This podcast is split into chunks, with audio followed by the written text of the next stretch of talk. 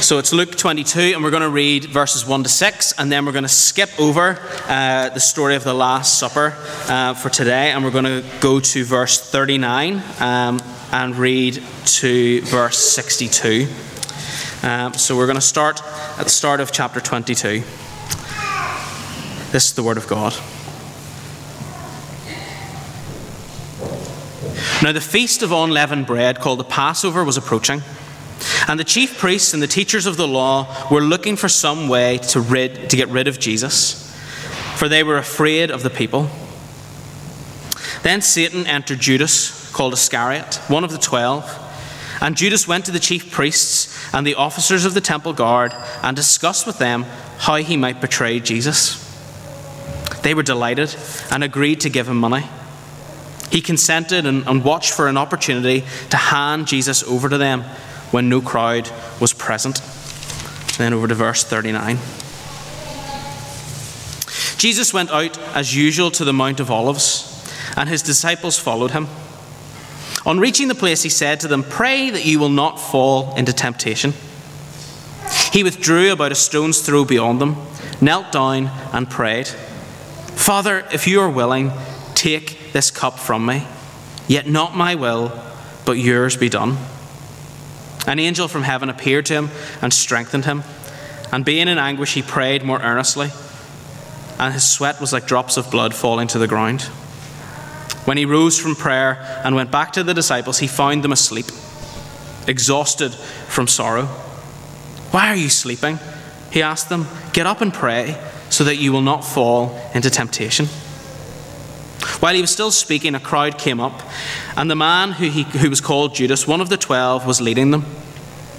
He approached Jesus to kiss him, but Jesus asked him, Judas, are you betraying the Son of Man with a kiss? When Jesus' followers saw what was going to happen, they said, Lord, should we strike with our swords? And one of them struck the servant of the high priest, cutting off his right ear.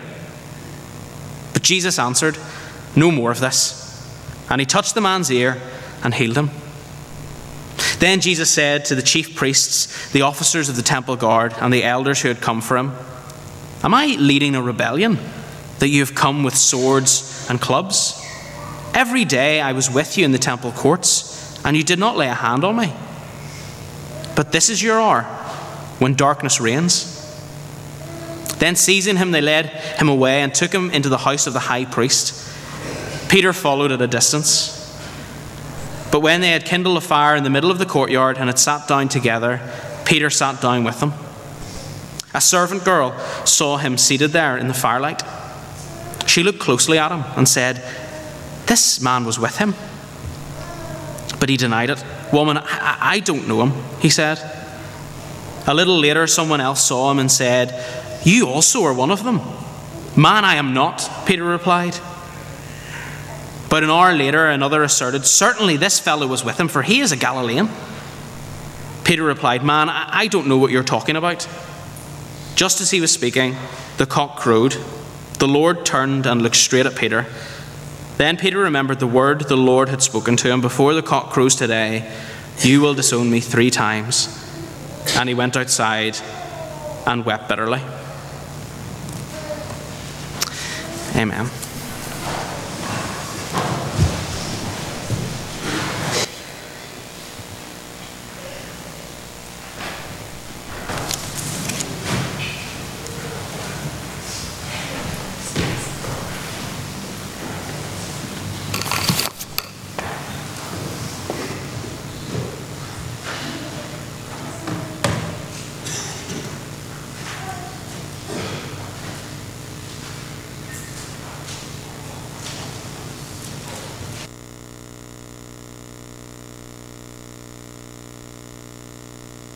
Sorry about that, folks. Forgot to wire for sound.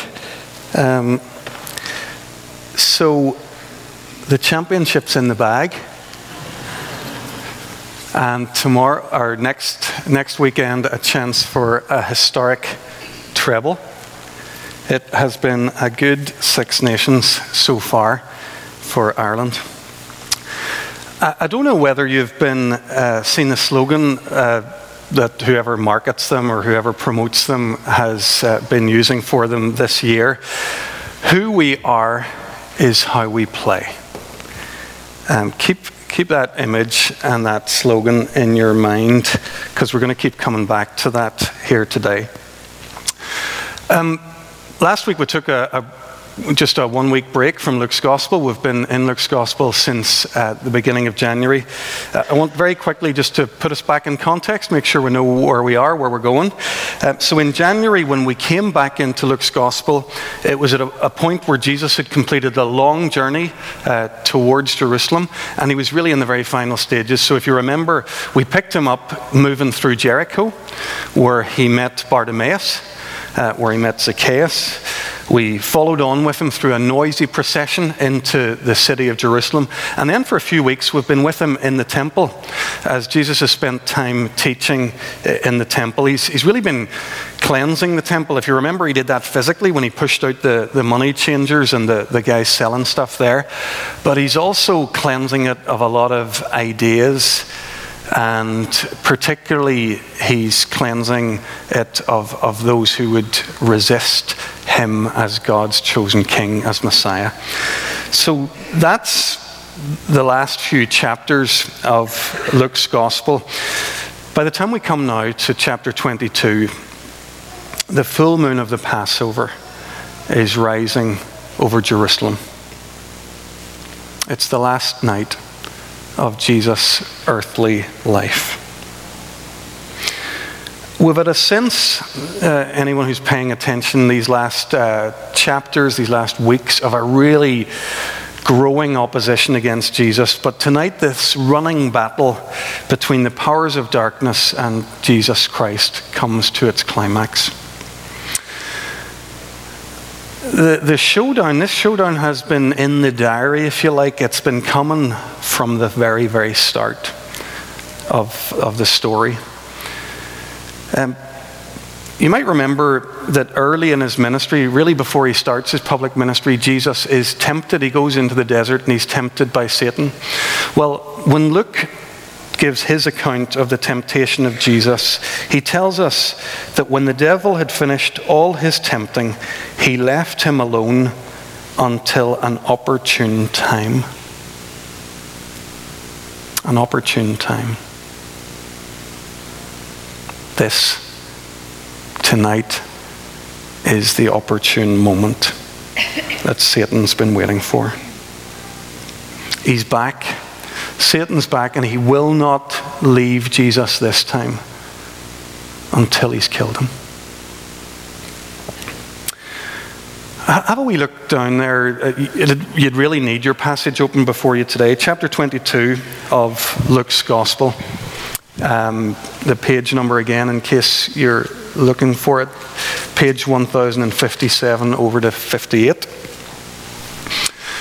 The, the headings in the NIV are quite helpful just to show us the, the journey. Uh, some of these um, incidents you'll, you'll know about. We've just read them, but you'll know them maybe from Sunday school or whatever. Judas betrays Jesus, the Last Supper, Jesus praying on the Mount of Olives, his arrest, Peter disowning Jesus, and then it goes on to the events of what we have come to call Good Friday. Tonight, as Stephen says, we're going to leave the Last Supper uh, aside for a moment. We'll come back to that in a couple of weeks' time when we have a, a pre Easter communion service here. Tonight, we're going to, or today, we're going to concern ourselves with these events uh, up to and including Jesus' arrest. It might help you as we just enter into this chapter to have an idea in your mind to help you see that two plans are being set in motion uh, at the start of chapter 22. The first uh, we read about in the first six verses, and that's the plan to see Jesus finally destroyed. Judas, with the high priests, the religious leaders, planning for Jesus' destruction. Verse 3 Satan entered Judas, called Iscariot, one of the twelve. And Judas went to the chief priests and the officers of the temple guard and discussed with them how he might betray Jesus. So that's the first plan being set in motion a plan to destroy Jesus. But in the same evening, a focus falls on, or probably better said, comes back to a second plan that's moving towards its climax and completion. And that's Jesus' plan to save the world. God's plan to save the world through his Son. He'll talk about that and allude to it with his disciples in the supper. And as I said, we'll come back to that in a few weeks' time. So, for this morning, we're going to follow this unfolding plan of Jesus' destruction. And what I want you to have your eye on is how Jesus' companions, how the team do as they come towards the end. How does the team react when the pressure's on? Uh, we'll pick up the narrative in verse 39. Jesus taking his disciples out to the Mount of Olives. This isn't their first time in the Mount of Olives. They passed through it on their way into the city. Uh, Luke tells us at the end of chapter 21 that they've actually been going there every evening. After going into the city during the daytime to teach in the temple, then they go back each evening to the Mount of Olives. So, from the, the stuffy uh, upstairs room in Jerusalem, stuffy with the smell of, of roast lamb, of bitter herbs, of sweaty bodies. Jesus and his band of uh, 11 disciples head for a cool and spacious garden in the olive groves, Gethsemane. Uh, you may know its name. Spring is in full bloom. The night air is full of fragrant blossoms. And I can only imagine that it was quite a beautiful setting, quite beautiful. But this wasn't a beautiful evening for Jesus. Tonight, he feels the need of prayer. He wants to pray and he wants his disciples to pray with him too. I don't think we're ever so conscious in the Gospels of Jesus wanting the company of his disciples as in this moment, on this occasion. He wants their company, but he, he needs a bit of privacy too to go on and pray by, by himself. So he goes on a stone's throw beyond them. And we read in the text that he's struggling. He's struggling with his father. Father, if you're willing, take this cup away from me. Jesus knows what lies ahead, and he doesn't want to go through with it. He doesn't want that. Luke wants us to see how intense his prayer and his struggle is at this point. He tells us that his sweat was like drops of blood falling to the ground. Jesus, their leader, is under immense pressure. He's asked his disciples to stand with him, to pray with him. How will the team respond when something's asked of them? Jesus comes back from his private prayer and he finds them lying in a heap asleep. I can only imagine how disappointing that was for Jesus. Why are you sleeping? He asks him, Get up and pray so that you will not fall into temptation. Jesus isn't looking for prayer in general on this evening. He, he is looking he's praying himself and he wants his disciples to pray along with him that they'll be able to stand, that they'll be strong in the face of temptation. He asks them to do this and, and they fail miserably. They don't pray and they do fall into temptation. David Watson teaches at one point uh, about the connection between prayer and temptation. And he says it was only through fasting and prayer that Jesus withstood the tempter's deceit in the wilderness and later in the garden. We cannot resist temptation in our own strength. Many times I've had to say to God, Lord, I cannot do this thing by myself. I've tried and failed. Please be my strength and shield in the midst of temptation. Watson goes on and he says, Repeatedly I've found that when there is this express dependence on Him, God's grace is sufficient in time of need. We might prefer a fully automatic security system to protect us from the evil one, but God wants us to willingly abide in His love. Jesus is praying so that he won't fall into temptation. And he invites his disciples to do the same, and they fall asleep.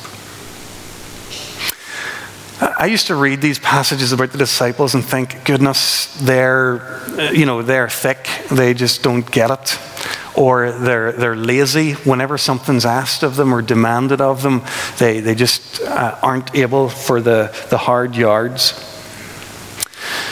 Nowadays, I'm much more inclined just to, to put myself in the same pew to say, well, yeah, I, I am among them. Can't pray, won't pray, no stamina for the arduous parts of the journey. A poor companion for Jesus if he was ever looking for anything from me.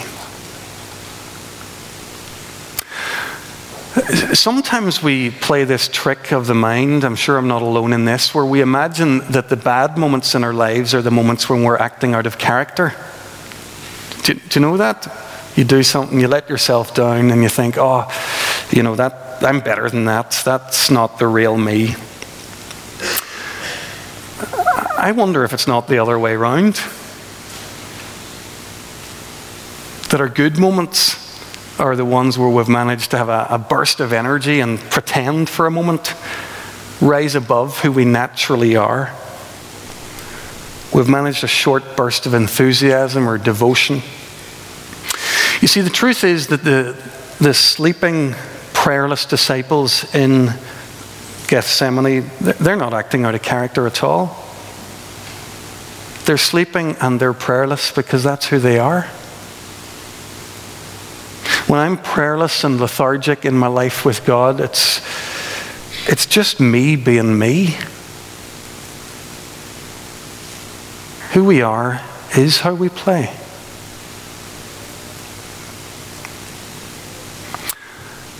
So the 11 disciples, they, they disappoint Jesus with their prayerlessness. Judas, he, he betrays Jesus. Saw him making the arrangements in the opening verses of the chapter, and then beginning verse 47, we have the account of him uh, finally betraying Jesus to his arrest. Whenever we read this stuff, I, I don't know where you sit with Judas. Maybe you say, you know, bad guy. Um, maybe it suits us to, to see him as the, the one bad guy in the story. I, I sort of find myself wondering how, how did it come to this? He was part of Jesus' team for three years. He was this close to Jesus. He was a friend of Jesus. It's easy to, to single Judas out, to make him, as I say, the villain of the piece. But actually, if we bear in mind that the, all the disciples have already disappointed Jesus, in a moment, they're all going to take off and run and leave him on his own.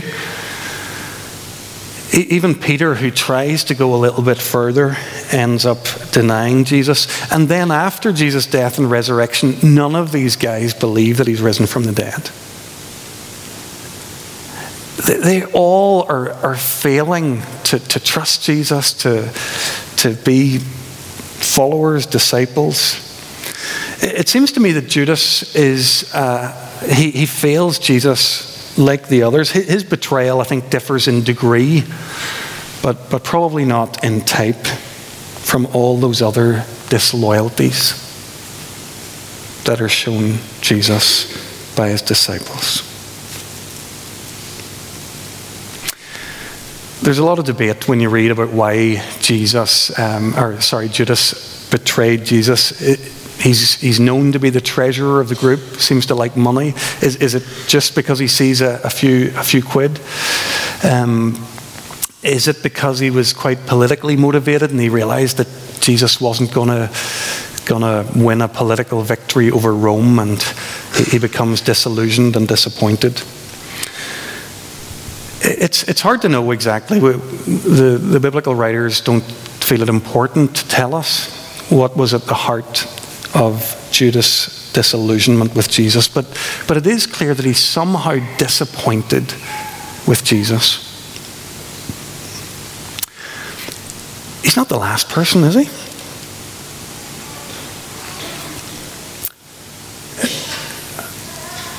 Among, there are a lot of people in Northern Ireland in the times in which we live who have left church. I want to make a, a wee distinction here as I talk about this. There are those who have left a half hearted, lifeless presentation of the gospel and of Christian community. I'm not so much thinking about those folks. I'm not sure if they've ever even had an invitation or a chance to be with Jesus. Pray to God that opportunity will come. But there are many people who have grown up in gospel preaching churches that have lively community. They're not perfect places. They have lots of flaws. But there are places where people are trying to live out, live under the forgiveness of God, live out the, the grace of the gospel. But people still walk out of communities like that, don't they? They move on. They move on because they're, they're not getting what they want. Like Judas, they're disappointed with Jesus. It's one thing, I think, to walk out of one church or another, but it's, it's quite another thing to walk away from Jesus himself. We can't really bluff or hide this. You see, who we are in the end is how we play. The disciples are disappointed with Jesus. Judas betrays him. What about Peter? Confident Peter, leader of the pack, Peter. He had been sitting with Jesus earlier that evening as they'd had the meal together. Jesus said, You know, one of the guys at the table, here's my betrayer. And Peter burst into the conversation. He said, Lord, I'm ready to go with you to prison and to death. He must have had a sense that things were going to get difficult prison and death. Others are going to let you down, but I know myself. It won't be me. So, how's Peter going to deliver on that promise now that he's following Jesus to the house of the high priest? Turns out it takes only one passing comment from a servant girl. And the big burly, confident fisherman comes crashing down. This man was with him. Woman, I don't know him. A little later, someone else saw him and said, You also were one of them. Man, I am not, Peter replied. And about an hour later, another asserted, Certainly this fellow was with him, for he's a Galilean. Peter replied, Man, I don't know what you're talking about. Just as he was speaking, the cock crowed. Luke plays this like a movie director for a moment. The camera's been on the fireside and on Peter, but at that moment he cuts from the fireside across the courtyard and the camera falls on Jesus. The Lord turned and he looked straight at Peter. Then Peter remembered the word the Lord had spoken to him. Before the cock crows today, you'll disown me three times.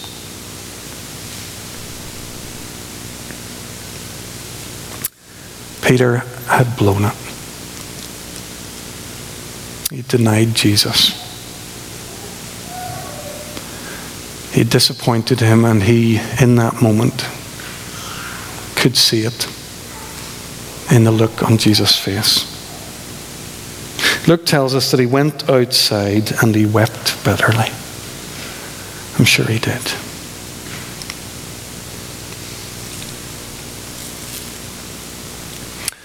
Leader of the pack, confident Peter, his confidence in himself entirely misplaced. Pressure comes on and he cracks who he was was how he played. Folks, I'd never really thought of it this way before, but this week I've come to see um, by, by one measure, this is kind of like the, the final exam for the disciples. If you, if you imagine th- Jesus' three years of discipleship training with them, as preparing them for something, as building them up for something, getting them ready and, and strong. You'd think three years with Jesus would have been enough. That be ready for whatever comes, ready to stand with him in his hour of need, but not a bit of it. They disappoint, and they betray, and they deny every last one of them.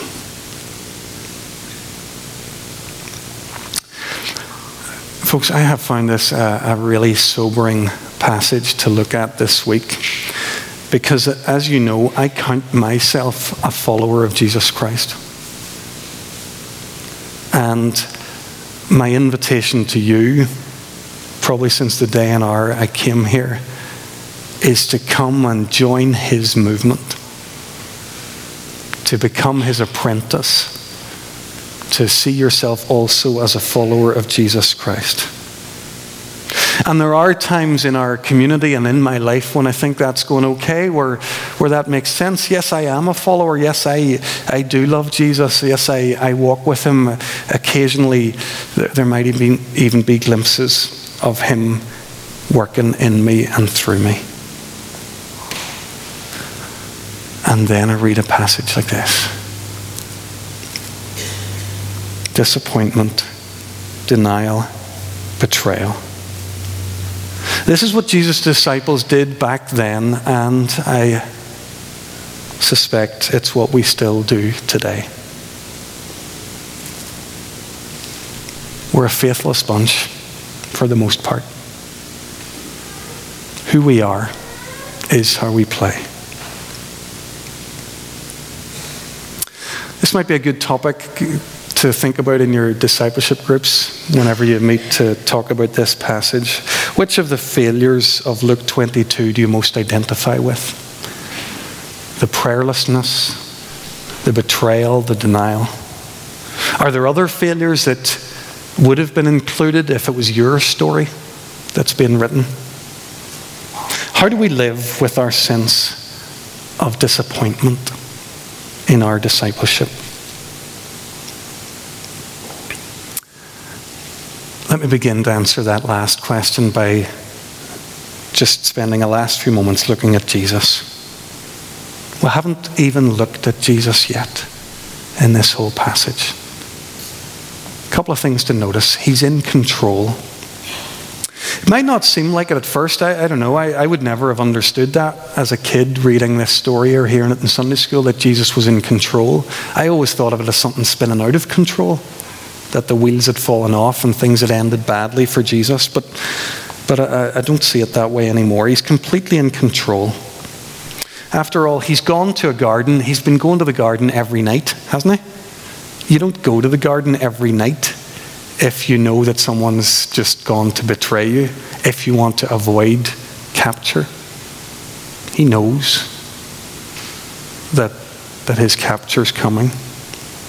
His disciples were there with him. They offered some sort of armed uh, resistance, and Jesus again talks them out of it. Jesus is walking headlong into a trap, and he wants to go there. He's totally in control. Two things are true. Do you remember we said at the start? Two plans are unfolding here. Two things are true. Yes, his enemies are closing in for the kill. But Jesus is doing exactly what he wants to do. Second thing about Jesus, how is he able to hold his course, to remain faithful to God's call on him? I, I don't know. I've never found the answer to this. How do you, how do you ever judge Jesus' thoughts and his heart? The, the, God man, you know, how much of it's okay for us to say he, he's a man in that debate or in that? I, I don't know. I don't really understand that. But Luke portrays him here as a man who prays. The way he prepares himself for what lies ahead is to, to pray. He prays that he won't fall into temptation. He prays to his Father, Not my will, but yours be done. That's the essence of his prayer that night. Eugene Peterson does something here that I'd never really thought of before, and I think it's, it's very powerful. He links Jesus' prayer in the garden that night with the prayer that Mary, his mother, prayed when the angel first appeared to her to tell her she was going to have this wonderful son. Do you remember her prayer? The angel comes, says, You're going to have a son. And she says, May it be to me as you have said. Peterson speculates that Mary's prayer back then somehow became formative for Jesus. That she taught her wee son the same prayer. May it be to me as you have said. And this boy grew into a young man who constantly prayed, May it be to me as you have said. And he became the, the man in ministry that he was. And he did all that he did. May it be to me as you have said. And then that night, when he's in the garden and he prays, Not my will, but yours be done, he's acting totally in character. He's being the man that he's been formed to be. Not my will, but yours be done. Who he is, is how he plays. He's entirely himself.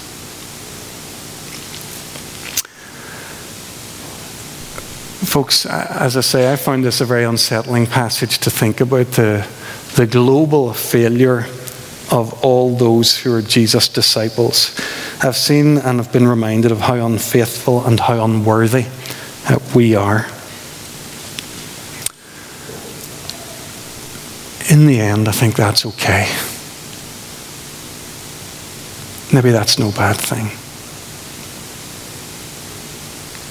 Maybe it's a good thing.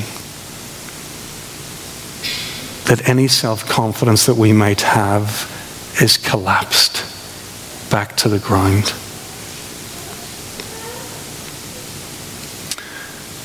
It's a good thing for our self confidence to be put away. But see this faithlessness of ours? Don't let it worry you. Don't let it worry you. Because our faithlessness isn't ultimate. You see, Jesus' plan of salvation never depended on our faithfulness. For all of us, Jesus disappointers and deniers and betrayers, we mustn't lose heart because we remain in extraordinarily good hands. Paul put it like this in his second letter to Timothy Even if we're faithless, he will remain faithful. He's the faithful one. Nothing is going to turn him from the, the goal that he's set towards. He wants to go through the trials and he wants to go through the cross and he wants to do that for me and for you. And nothing is going to turn him from it.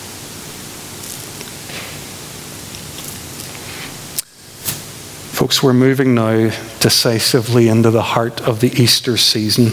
It's a journey that's going to take us inexorably to the cross. It's not going anywhere else. Let's be grateful for that. Let's be grateful to God and say, Thank you, Father, that this work of salvation didn't depend on those first disciples. Thank you that it didn't depend on any disciples right through the history of the church or on any disciples of Jesus today. Thank you, Lord, that my salvation doesn't depend even one tiny little bit on me.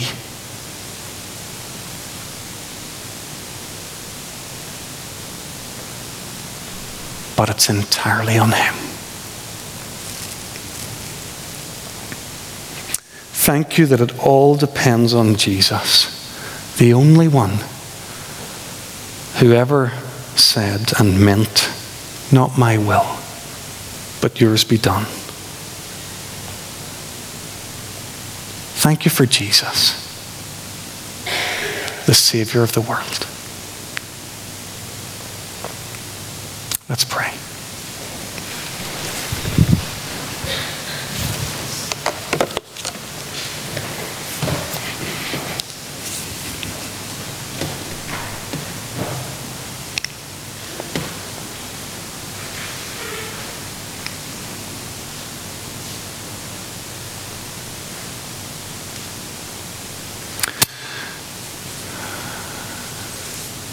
Lord, we thank you that your word is as honest as it is about who we are and who you are.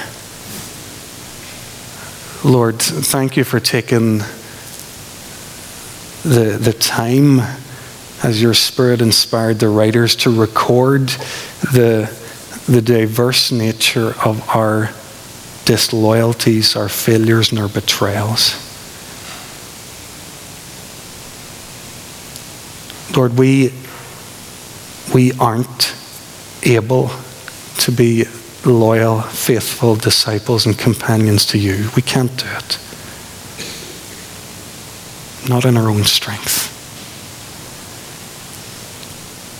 Lord, we thank you for Jesus and thank you that He can do it. He can obey your call. He can go to the cross and He can take all of our disloyalty, all of our failure, all of our rebellion, and see that it's forgiven and washed away. Lord, I pray that you would let us know your unfailing grace to us, your, your mercy and your kindness. Lord, thank you that there's restoration for us, even when we fail. But Lord, we pray one thing today that you take away any confidence that we might have been placing in ourselves and help us move all of our confidence now to Jesus. Amen.